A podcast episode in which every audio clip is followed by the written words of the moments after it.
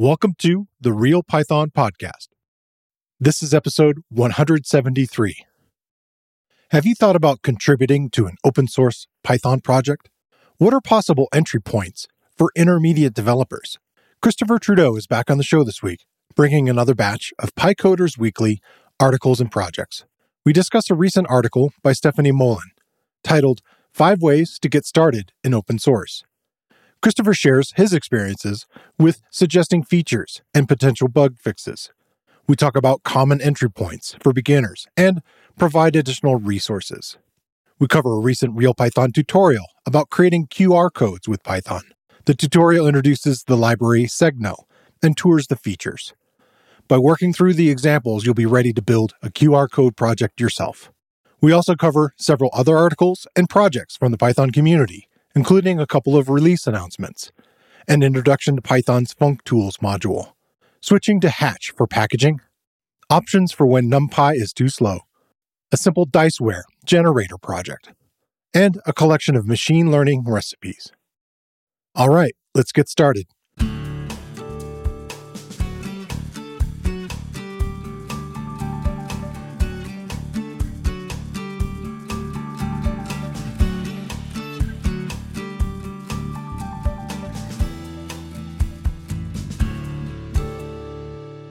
The Real Python Podcast is a weekly conversation about using Python in the real world. My name is Christopher Bailey, your host. Each week, we feature interviews with experts in the community and discussions about the topics, articles, and courses found at realpython.com. After the podcast, join us and learn real world Python skills with a community of experts at realpython.com. Hey, Christopher, welcome back to the show. Hey there. So we have a kind of a short news roundup, a couple items as we chug toward Python 3.12 coming out. Yeah, a little more variety this time. Uh, start off with the 2023 Django Developer Survey. Every year, the Django community sends this out looking for data on how the framework is used. This year, there's some questions on, you know, the parts of the framework you use most, how and if you containerize, what features you'd like, the usual survey stuff. It's open until October 1st. So if you're a Django person and you want to contribute your private opinion on things, uh, go click the link. Nice. Yeah, as you kind of mentioned that there's that smell on the horizon. It's a it's a Python release. We're getting really close to 312, yeah. uh, and uh, as a result, just after our last podcast went out, RC2 was spit out into the world. So uh, we should start a countdown or something. Yeah. And, and of course, the, the most important of 312 is that that means we'll have a podcast dedicated to 312 because it's all about us. Got to bring Geir Arne back on here. exactly. That's right. Next little bit of news is Pandas 2.1 came out at the end of August. This version continues their move towards PyArrow becoming a required dependency as they continue to adjust that framework. There's a bunch of copy on write improvements, a fresh new implementation of the data frame stack method, and a bunch more. So if you do pandas, go grab the hot freshness. All right. And then the final bit is almost a little follow on note. Back in episode 157, we discussed PEP 713. That PEP was proposing to make modules callable and as you might uh, guess by my use of past tense in that sentence, yeah, uh, it's been rejected. Uh, so, okay. So the steering council didn't feel it was compelling enough to include it over the other complications that it would introduce. So we're not going to have callable modules in Python imports. Okay. Yeah. I guess they got to figure out a different way to approach that if if that's truly something they want down the road, make it more compelling, I guess. But yeah, it's interesting to watch the the process. Uh, we've talked about lots of these across the show over the years of things uh, being proposed and then you know being rejected and yeah, and if you're interested on how the sausage gets made, the uh, you know the link is the announcement in a discussion forum. Yeah, and that discussion that is basically the announcement also has a link to the deeper discussion of uh, the council. So you can you know if you if you're interested in how it all works and how they make decisions about this and what they argue about before making a decision, you can drill through and learn. Yeah, I feel like we're going to have a lot of that kind of stuff this week. Places for you to dig in and learn way more about a particular area of focus. So that's great. Yeah. Dig into the peps. My first topic this week is a real Python. I'm not sure if to call it a, a project or to call it sort of a exploration of a Python package that's out there. It's a new tutorial by author Sarah Hack. She's a new author with us here at Real Python, and it's called Generate Beautiful QR Codes with Python. Um, if anybody was not familiar with QR codes, uh, maybe two, three years ago, I think the pandemic has changed that. If anybody's gone to a restaurant, especially in the US, it's been a big shift uh, where basically everything's a, a, scannable thing to bring up a menu on your phone and things like that. So less and less touch surfaces. So QR codes are becoming somewhat ubiquitous. I think it's really odd to see them on a television program, but whatever it's become so ubiquitous, it's become an attack vector. Yeah, it is. It's always been one, I think. People are printing out stickers to put over the QR codes on the restaurant tables so that what you scan Ooh. is what they want you to scan and send you off to nefarious places. And of course, restaurants don't understand that's what's going on. Oh, wow. Okay. Uh, and, and if the attack vector is smart enough, they redirect you back to the restaurant afterwards. So, uh, yeah, QR codes, fun. yeah, just tell me the site first. Yeah, interesting. Yeah, like I know on my Apple devices it'll at least show me the the where it's headed to, you know. So I wonder if it's something if Yeah, half the time is the, the problem is they're often uh, URL shorteners. So it's yeah. like, yeah, yeah, that it's not branded with the restaurant. I don't know where that's taking me. And yeah. yeah. I would like a piece of paper, please. Why? well, uh, would you like a three hour uh, lecture on computer security or would you just yeah, like to get me a piece of paper? yeah. sure, sir. so this one is talking about a library. It's called Segno, S E G N O, and it explores the overall library features. I think it's really kind of a cool library to explore because if you were looking to do something more with QR codes and build them, maybe you're looking at making a CLI or maybe explore using it with like a GUI. I, I feel like this is a great place for somebody to build much bigger project from and explores a lot of those aspects of the whole library and kind of get you familiar with what's happening with it. So with the help of this tutorial, you're going to learn about not only creating the codes for your personal use, but potentially, again, maybe making a project out of it. You start with fundamental stuff, pip installing the library and um, using it to just create something that says hello world when somebody looks at it. So it doesn't have to always point to a URL. That's probably the most common thing, but it can just display text if you'd like. From there, it, it goes into how large do you want this thing to be, changing its size. Talks a little bit about the background about QR codes itself, about how these little black and white squares are called modules, I guess. The border around the QR code, they call it the quiet zone, the blank space. And there's ways to adjust that. Also, changing the colors within the QR code, not only the whole thing, like its background or the foreground or even different portions of it. And then there's a couple other libraries you can add to do a little more kind of creative stuff with it, like rotating the QR code. And uh, you can import a library called QR code dash artistic and the pillow library, which we've talked about on the show a handful of times. And with those there, then this library can take advantage of, of some additional features for doing things like rotating and adjusting a couple of additional parameters. At the very end of it, you are doing sort of a more advanced thing of creating animated QR codes, which then I haven't ever seen before, but would be a little more interested, like as like an animated GIF that you could put on a you know website. And in this case, they use this GIF of uh, Kurt Cobain rocking out, and it goes to a link on YouTube of "Smells Like Teen Spirit." So I think it's a neat little exploration of this. Again, I think this is a great jumping off point for people who might be interested in creating a project to build their own. The project that I used QR codes with a couple of years ago, I was working on creating a kind of an out in the world scavenger hunt for our family reunion, uh, actually my wife's family. Part of it was you'd have to prove that you'd gotten to a particular location based upon the directions that were given in the scavenger hunt. And so it used your phone kind of like in a style like Pokemon Go or something like that, where you can kind of tell you it's okay, you're headed in this direction, it's over here, and, and then you're looking for this, you know, particular piece of architecture out in the world. And so I was creating little QR codes that people would then scan and, and put in. So it was fun. So yeah, I like this. I'll include a link to the Segno documentation. It's pretty cool. And again, one of the things I think it focuses on that's interesting is it also kind of makes these very small QR codes, micro QR codes. And that's partly why it has a whole section on making them larger if you need to print them out and so forth. So, so what's your first one?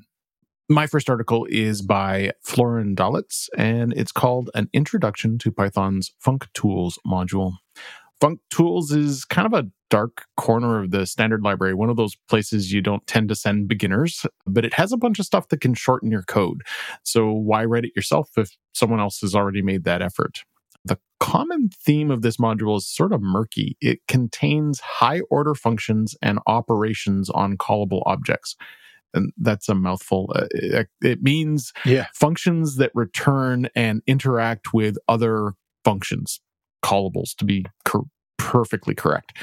So we talked in episode 125 about LRU cache, which is a decorator which caches the value of your function, which can possibly give you a performance boost, and that's part of functools.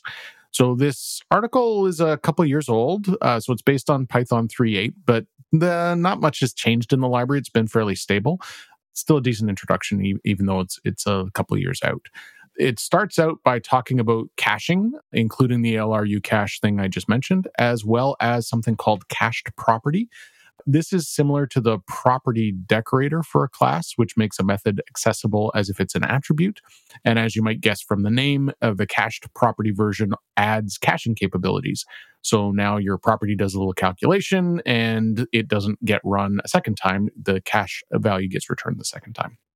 One of the ones in the article that I hadn't come across before that uh, is something I should really remember is called total ordering. Yeah. Uh, also a decorator.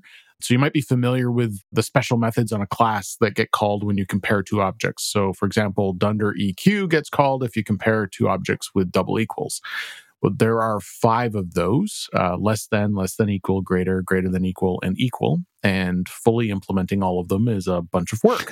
yeah. So, what total ordering does is it's a decorator, meaning you don't have to implement them all. You implement dunder EQ and dunder LT, that's the less than one. And then the decorator figures out how to combine them to supply the rest. And the last one I'm going to talk about is the reduce function. This one isn't a decorator. Uh, the idea behind reduce is to express operation equals semantics over an iterable. So you might be already familiar with the sum function, which takes an iterable and returns the sum of its components.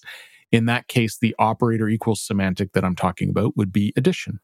So you could implement sum by using reduce, passing in the add operator. So there's actually a function called add in the operator module. So you pass in a reference to that and the iterable of things that you want to sum, and it would return the sum just like calling the sum function.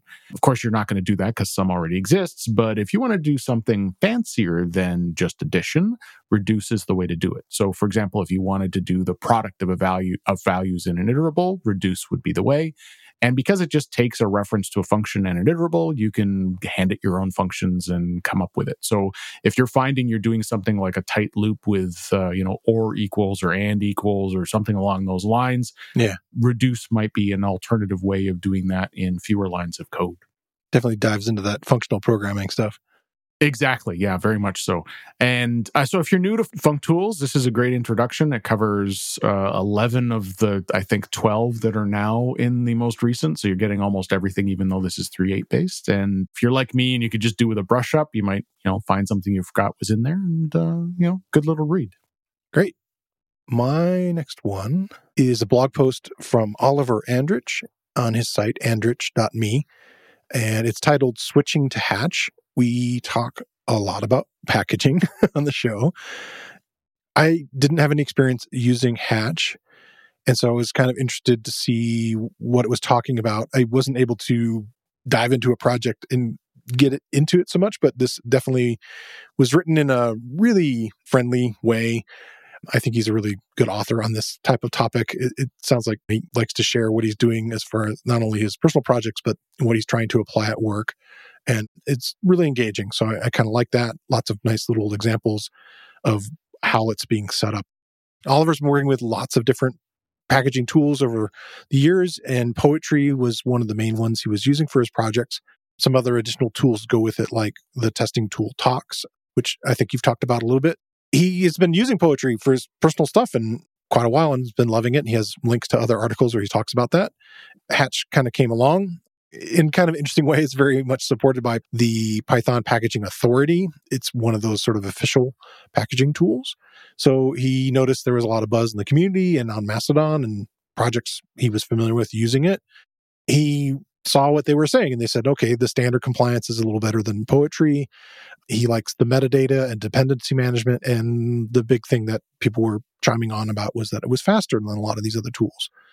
He works on a tool called Django Tailwind CLI, those have dashes in between it, and decided to use it on that project.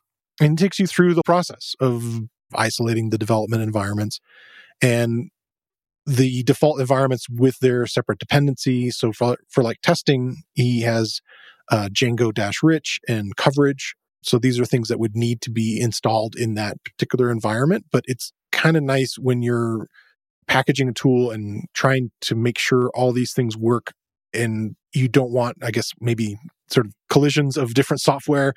If you want to do linting, you might have a separate linting environment and or a doc creation environment. And so that's what he's done here is he has a testing environment and it has Django rich and coverage and a couple other things. He has a linting environment, which has Pyright, which is a type checking tool, curlylint, which I wasn't familiar with, Ruff and black, which we've talked a lot about on the show. And then a doc environment that's using mkdocs dash material, which we've talked about on the show also. So he set up those environments with their dependencies and these individual environments are created. And then I think the feature that was intriguing to me the most was that he can kind of create these sort of pre-written scripts, if you will, for within each environment with sort of common commands that you would type. And so you can type something like test equals and then what would usually be quite the long string to type into. It's like, you know, Python dash M, Django test dash dash settings, test dot settings. You know, that's a lot to type and it's easy to make a little mistake inside there. So he's by assigning it to test in this example, he's able to just open up this particular environment for testing and run test and or test dash coverage. Something similar like for his linting environment, run Pyright or run black. So I thought that was kind of interesting. And each one of these tools all have different flags and different kinds of things that you might be interested in focusing on. And he prefers this style of working instead of setting up GitHub actions and pre commit, sort of easier for him to do all this control by running these commands. And the other thing that it does is it doesn't really require a tool like Tox. Instead, Hatch has its own matrix, is what they call it. And Tox if you're not familiar with it at all, it's a tool for testing your code against different versions of Python or potentially other dependencies. Oliver here says that he's not had the best relationship, um, but he gets pretty much all the functionality he wanted from it within Hatch. And then it also can do, I think I mentioned it, but it not only can look at different versions of Python and run across the versions that you're looking at, but also it can test across an environment that's set up with Django. There's a, a little mention about optional dependencies that have to do with like databases. He's not finding everything to be perfect in the program. He's got complaints about some of the documentation, but he shares some links to additional resources that he's found, especially the Django wiki community um, seems to have helped him. Generally, he's liking it better than using poetry. If you're interested in packaging and exploring some of these new tools, uh, I think this is a great article to kind of get you into a real good use example of what's happening with Hatch. Is it something similar you were having problems with Tox? Tox is a really, really powerful library and there's a lot of options. And I use probably half a percent of it. Okay. uh, I, I use ba- the basic, basic concepts. And so it, it, really what ends up happening, I find, is I'll, I'll run into something and then it, because I don't use it often and all I really want to do is build the environment and run the tests is I'm always having to dig through how do I do this? How does that work? Whatever. And so the, the thing I found interesting in the article was because of what Hatch provides, it's sort of a simplified version. Well, it's the simplified half a percent that I use. So I, am interested in trying it out to see it as, as a replacement. Yeah. we've talked about Nox before as well, and that the, the same sort of thing there. I, I, don't think it's quite as powerful as Tox, but because it isn't configuration files and it's just a few lines of Python, I'm like, well, I know how to write a few lines of Python, so I don't want to knock Tox. It's just uh, I need a steak knife and and it's a Swiss Army knife, and I can never find the right blade. Is is the problem because I don't use it often enough. Yeah. Yeah, cool. Well, I'll include some links to Hatch also if you want to explore it a little bit. This week, I want to shine a spotlight on another Real Python video course. It touches on a topic we're discussing this week, coming from the functools library. The course is titled Caching in Python with LRU Cache. It's based on a Real Python tutorial by Santiago Valderrama. And in the course, my co host, Christopher Trudeau, is your instructor, and he's going to show you what caching strategies are available and how to implement them using Python decorators, what the LRU strategy is and how it works, how to improve performance by caching with the at LRU cache decorator, how to expand the functionality of the LRU cache decorator and make it expire after a specific time. I think it's a worthy investment of your time to learn about how and when to use the LRU cache. Like most of the video courses on Real Python, the course is broken into easily consumable sections. You get code examples for the techniques shown, and all courses have a transcript, including closed captions. Check out the video course. You can find a link in the show notes, or you can find it using the search tool on realpython.com. Uh, what's your next one? So it's been 20 episodes since we covered a post by Itamar Turner-Trauring. Yeah, wow. uh, and I find that a bit surprising. Uh, he's definitely been in PyCoders issues more than that, but I guess we just haven't been highlighting anything in the podcast. The article I want to talk about, he wrote a few weeks back, was called When NumPy is Too Slow. Uh, don't take the title the wrong way. This is not a complaint about NumPy. Okay. It's an instructive guide on what to do if, when you use NumPy for your calcs, it's still causing your machine to grind to a halt. And in fact, it starts out by pointing out the fact that NumPy is a lot faster than plain Python, and most of the time that's good enough for what you need. But if you're doing some hardcore number crunching, there's some times where that's still not going to be good enough. And so he runs you through a bunch of different ideas that you can to get it uh, bump that up to the next performance level. Okay. The article is broken down into three parts. And the first part talks about sort of selecting the right kind of algorithm. This is one of those, I, I find data scientists sometimes have the challenge because oftentimes they haven't come out of a formal CS education. And there's nothing wrong with that but it means there's sometimes there's gaps in the knowledge. So you get into things like, you know, the right choice of an order n versus an order n squared algorithm can make a big difference in your performance. And so he's talking a little bit about what that means and how you make sure that you're not, you know, essentially tying your hands behind your back because of the algorithm that you chose. And he doesn't get particularly detailed about this, but order n squared algo, you can fine tune it as much as you like, and the order n algo is going to beat it almost every time, right? So understanding kind of that mechanism and how it impacts your code can make a big difference. The rest of that first section describes the different kinds of bottlenecks that you can run into with NumPy and sort of works as an intro into the next section, which talks about what to do about it. So it's sort of a bit of a deeper dive into NumPy and the kinds of problems you might run into. So section two is uh, called optimizing your NumPy code, and he breaks this down into a few different parts. How to rewrite your code to use NumPy better. So if you're writing too much Python and there's some things in that where a NumPy call would uh, help, then obviously NumPy is going to be faster because underneath it's a compiled C language. Similarly, there are other libraries that you might want to combine with NumPy, like SciPy. And again, this is to get away from using the native Python and then there's some crazier options like recompiling NumPy specifically for your machine.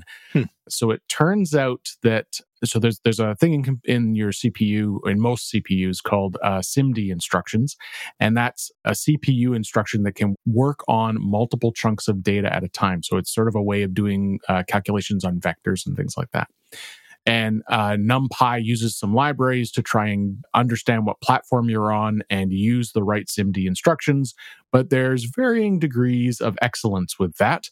And so uh, there's a chance that with a good compiler, that compiling it specifically for your machine might actually improve the performance because it'll map to the right instructions rather than using the more generic ones he doesn't get into it in the article, but there's also an advanced section on NumPy's install documentation that talks about your choice of compile dependencies. So NumPy uses one of two libraries, either the Intel MKL or the OpenBLAS. And these are libraries that implement the underlying uh, linear algebra functions. And they both have different performance characteristics, both on how big they are, how fast they are. So if you're recompiling NumPy and tweaking down at this level, make sure that you use the package that's best for your platform, and you might actually see performance differences. The next two options that he talks about uh, are moving away from compiling NumPy and starting to sort of think about the Python side of things. Uh, and both of these are JIT mechanisms, and that's just in time. So JAX is a high performance computing library and it's got a just in time decorator. So essentially, you install JAX and then you wrap your function with this little decorator and it'll apply just in time tuning to your code. And a similar alternative is Numba. So essentially, this is sort of uh, moving away from fixing the NumPy part and now moving to fixing your Python part. And then the last section, which is rather short, essentially says, or you could add parallelism for your code. And of course, there's a reason this is last that has its own complications. But if you're still stuck, then that might be something to uh, to consider. So another great article from Itamar. And uh, if you do a lot of NumPy work, it's definitely worth the read, even just to better understand what the platform's limits are and uh, you know how to think about the problem, uh, so you aren't tying one hand behind your back as you write your code. Nice. Yeah. And be able to spot when these things are kind of coming up. Exactly. Yeah. Well, I think that takes us into our discussion this week.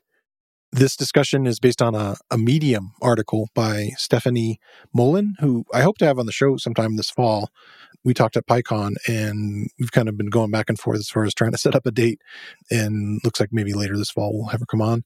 She's a data scientist and her article was titled Five Ways to Get Started in Open Source. And I felt like this was a compared to some of the conversations that are floating around on the internet this was one that i felt like oh this is kind of a positive environment and think about ways to you know grow as a, a developer.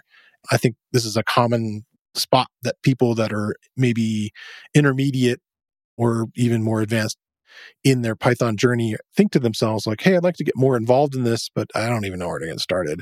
And so the first suggestion that she had was about brainstorming a, a couple potential projects that you'd like to contribute to. I've had a bunch of authors or projects on the show talk about the types of help that they would like and how you could ask if you'd like to be a contributor to them. But one of the ways that I thought was a really good spot that might fit a lot of users is if you are interested in just beginning on this journey a conference is a good place to start in participating in the sprints that they very often have, usually at the end of a conference. Way back in episode number eight, I had Tania Allard on, and she talked about mentored sprints for diverse beginners. And this was back kind of addressing PyCon 2020 when we were going fully remote. And a lot of sprints are still doing a half and half kind of thing. Um, not all of them, but some are still able to do remote stuff. So that might be still an option if you aren't able to travel to some of these places. But I've mentioned PyCascades on the show a bunch, and I've mentioned PyCon on the show a bunch. I haven't been focusing on all the stuff that happens in Europe over the summer, but there's a bunch of really interesting things, especially for the data science people there, EuroSciPy and gosh, the Django events and so forth. So there's a bunch of uh, conferences and projects. Like if you're interested in, let's say you have an open source project. This is kind of addressing a completely different audience, but and you're looking for new contributors, PyCon's Sprint page has a really great link to this thing that's called the in-person event handbook. This is generally for open source events.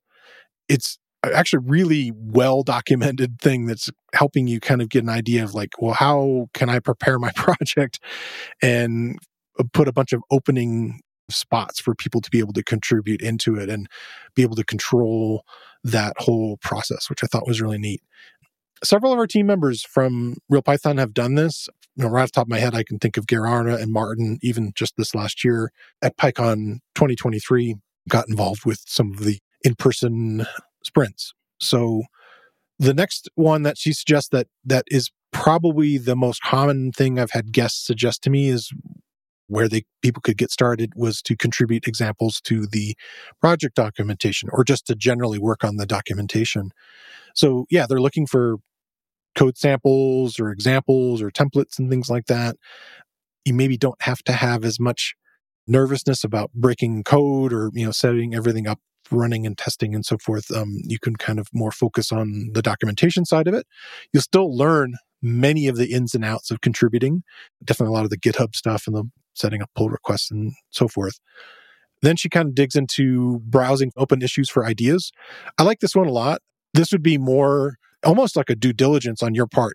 If you are interested in doing this, you can look at projects, again, find some that you're interested in, and then go on their GitHub and just look at open issues or look through the conversations that happen there. And they have tags and they'll have potentially tags that say good first issue or easy or beginner.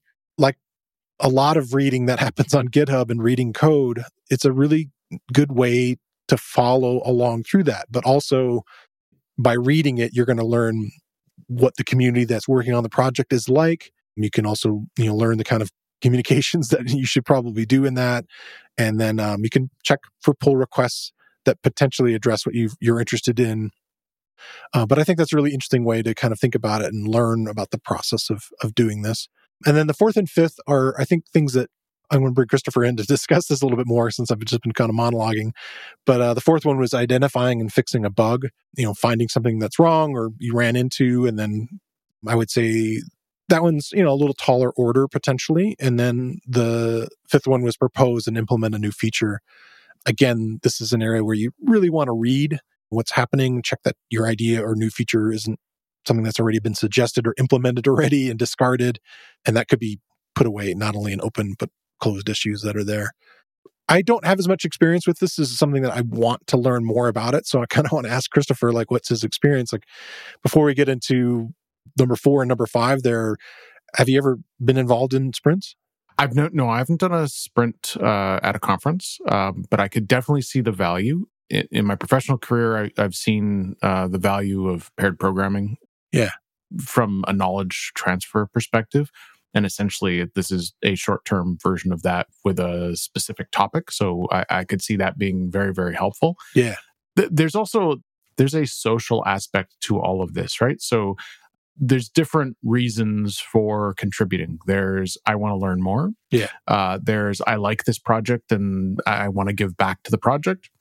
There's you know for me I've I've used it several times where it's like this you know th- this is covers 80% of my problem and so i just if it if it had this feature um yeah. so that then you're sort of scratching your own itch and then there's the resume building aspect as well so something like a sprint can be really really helpful for a couple of those because not only are you going to learn some more and you've got the experts beside you but you also have that aspect of you're getting facetime with people who do this. Yeah. So if you have a question in a forum it's more likely to get answered because they remember who you are and you were helpful. Right or if you if you're proposing a new feature and instead of getting the immediate no there's no need for that you might get the how do you plan on using this conversation again? Because you you've created that sort of social connection that happens to it. So uh, whether it's the sprints themselves or even i find also with the bug fixes right? So there've been a couple times where there's been some itch I want to scratch, or there's a new project I want to build, and there's a framework that I'm thinking, oh, I want to build something using this framework. I'll go in and look for a bug on the framework and commit something to it because by before I actually go off and use the framework hardcore because uh, fixing the bug helps me understand how the framework works better. I'm digging into the internals a little bit to fix the bug it as i said it establishes a relationship with the maintainers. So when you go and it turns into hey i need this other feature so i can use it or i have a question there's a, a that social currency happens that uh, you're, you're creating a relationship there. So yeah so there's there's all sorts of kind of reasons and drivers behind this kind of thing. Yeah. So in your experience you've done a little bit more of like identifying and, and potentially fixing a bug. What was your experience with that? Uh, it varies widely from uh, project to project and maintainer to maintainer. Okay. Turns out people are different. Weird. the the challenge you'll have sometimes with uh, fixing a bug, uh, particularly for larger libraries, is they're often maintained in for like multiple environments. Yeah. So you'll run into you know one of the libraries I, I've contributed to a little bit. They're still maintaining Python 2.7 compatibility, Hmm. and I can't. I don't know what. There's something about one of the project dependencies that I, it needs Python 2.7 and Pillow, and it needs a specific version of Pillow, and that version of Pillow needs a specific version of some C library that my Mac doesn't have, and you sort of just get to a point of "Mm, I can't run all of the tests on this, Hmm. and so that can be a bit of a, a blocker. And again, that's where it can be helpful to have had a conversation with the maintainer first, right? So in that case with that particular project because i fixed a couple bugs before i can go i'm confident this isn't going to break that. I'm confident like these other python 2.7 tests still pass but that one doesn't but that's that's because of my dependency problem. Can you double check this on your machine? And because i'm submitting a fix i've submitted fixes before there's a trust thing a little bit there then they'll, they'll go oh yeah no problem they'll run it Whereas if you come as a newbie and basically you're saying, well, I don't like to use Travis and you use Travis, but you know, I'm going to do it my way. Well, that's not going to go over well. Right. So, Yeah. and that unfortunately that's the challenge with this stuff, right? Like is the, the bigger and more interesting projects, the, the higher the level of the bar of getting it to run on your machine. That's true. A- And it, it, uh, it complicates it, unfortunately. Yeah. That's what I think, like for some of the larger projects where they've kind of got everything set up in the sprint environment, that's maybe a, Yes. a better environment for you because Yeah. they're going to have people there helping you and sort of confirming things and sort of have, I don't know, I, I want to call them entry points.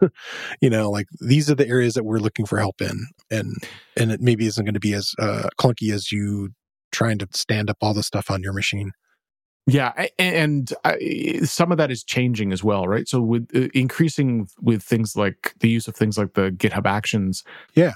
increasingly a lot of that testing is happening on the server. So you can you so you can you can run the local and go, okay, I've got 311, I'll run the 311 test. I haven't broken it, so I'm not submitting something that is garbage, and then you put in the fork and you know put in your PR and then the PR will go and run the process in the background and it'll spit something out and go hey this didn't pass in Python 2.7 Yeah. and so you can go in and change your code and it, it, lengthens the circle for fixing it because you're going up to the server and round again but as things become more and more cloudified about this stuff that environment thing has been set up by somebody else it becomes less of a problem That's nice.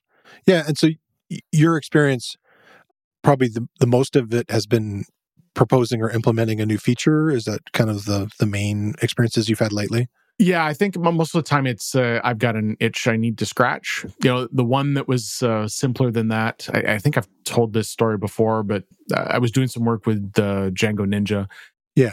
didn't know how to do something. Like it's felt like it was something that I should be able to do, and so I submitted a an issue request. Like a they they used the bug tracker for their Q and A as well, and so I just sort of said, "Hey, can I do? Is this possible? How would I do it?" And they replied back, yep, here it is, and a little code snippet. I'm like, oh, I know exactly where in the documentation that should go. And uh, I said, hey, I, I'm willing to do the work on putting that into your docs. Uh, can I take that answer and put it in your docs? And like, oh yeah, of course. So you know, fork the repo, add three lines, uh, three sentences, and an example into the documentation, and Yeah. and if I've got the question, somebody else might have had the question, right? So that one, and again, like you don't even have to run the tests at that point because you're only tou- touching the markdown files or whatever, right? So, so I've had a couple situations like that, but most of the time, uh, because I'm a relatively experienced developer, I'm I'm not doing it to learn more about software. I'm doing it because I'm trying to solve a problem. Right. So You got something blocking you actually. yeah, my experience is I could write this from scratch, or that library does most of it. So, and depending on the library, I might be able to, you know, build a little plugin or something, right? So, uh, one of the tools I'm building right now, the, the library I'm using is TUI library, and I needed a new widget. I built the new widget, and I, I fired it off to the maintainer and basically said, look, this code exists. Yeah. if you would like it in the library, I'm happy to do a PR. if you don't want it in the library, don't worry about it. And because I needed to write the code either way, right? And it turned out of the two things I had done, the one he was like, "Oh yeah, that's great, let's add that," and the other one he was like, "I'll think about it," and I haven't heard back. So I'm Yeah. the answer was no, essentially, right? So yeah, but again, that's coming very much from I'm trying to solve certain kinds of problems. If you're coming at it from a I want to learn more about software, I think you're better off looking at things like what are the open bugs, Yeah. and going down that path and contributing that way. The other aspect of it too, and this again comes back to the sort of that social societal contract thing, is uh, the resume building aspect, right? So it looks really, really good on a resume to be able to say, I contributed to Django because everyone knows what Django is, right? Right. Right. Uh, and the fact that your contribution might have been, I wrote some documentation in a language that I did a, a language translation, right? Like the documentation English to, you know, French or whatever else, Right. whatever languages you speak. Uh, most interviewers aren't even going to ask that question. And even if they do, you can basically, all you're doing is admitting to volunteering, right? So right. Which is good too.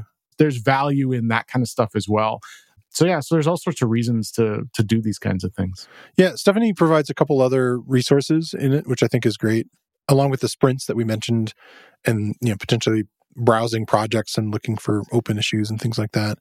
She mentions Hacktoberfest, which is a, a GitHub kind of thing um, during the month of October, where a lot of open source projects sort of list what they want.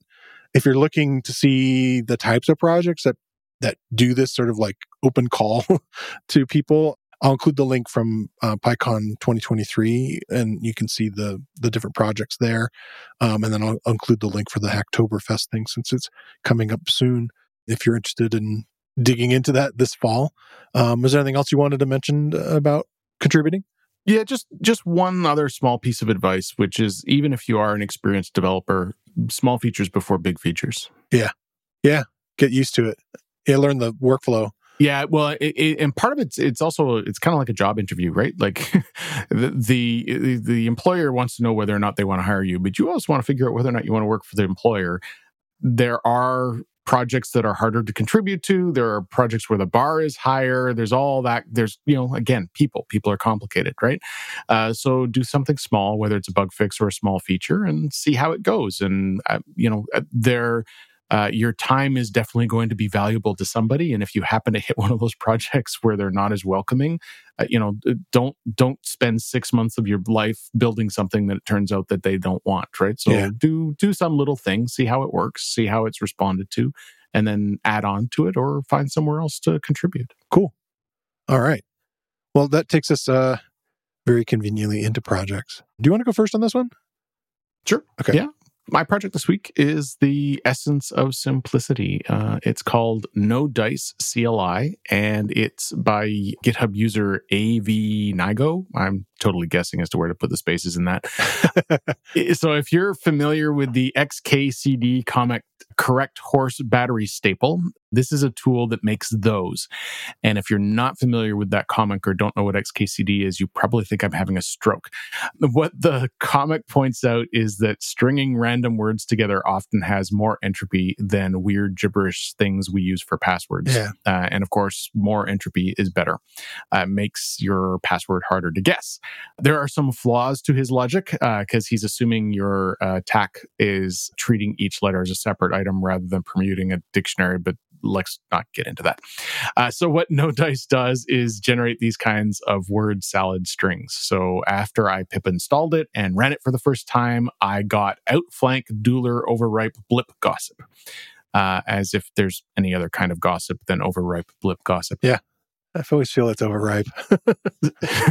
uh, the tool takes all sorts of options. Uh, you can specify your own list of words, you can add delimiters between the words.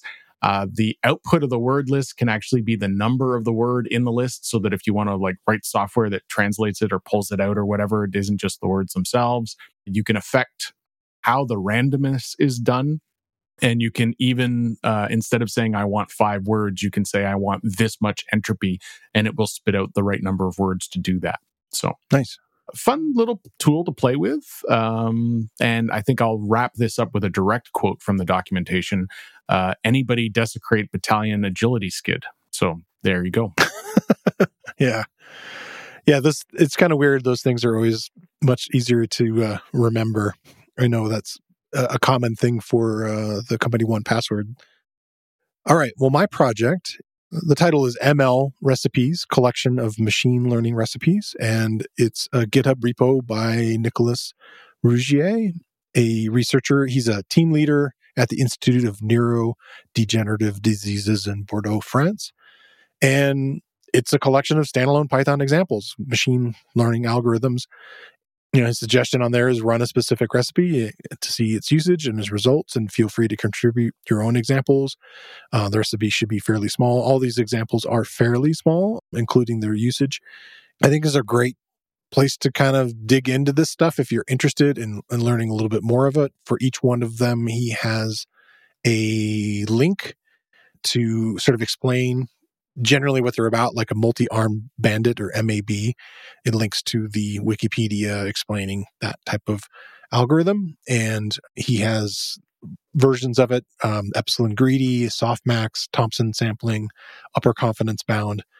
Has examples of uh, artificial neural networks with about six or seven different ones. A couple I've heard of: simple recurrent network, long short-term memory, perceptron and kernel perceptron. a couple I haven't heard of uh, the Markov decision process and dimensionality reduction. So these are, again, machine learning algorithms and a really great way to kind of see what they sort of look like. I can tell that they span uh, versions of Python. um, there's F strings in some of them, and then um, format in other ones, and so it, it's kind of interesting to see um, maybe across time where these have been developed. But I, I really think it, it's a good uh, collection for people that are interested in just sort of seeing what these things look like. And I always like recipes as far as programming stuff. I, I always find them as good starting places.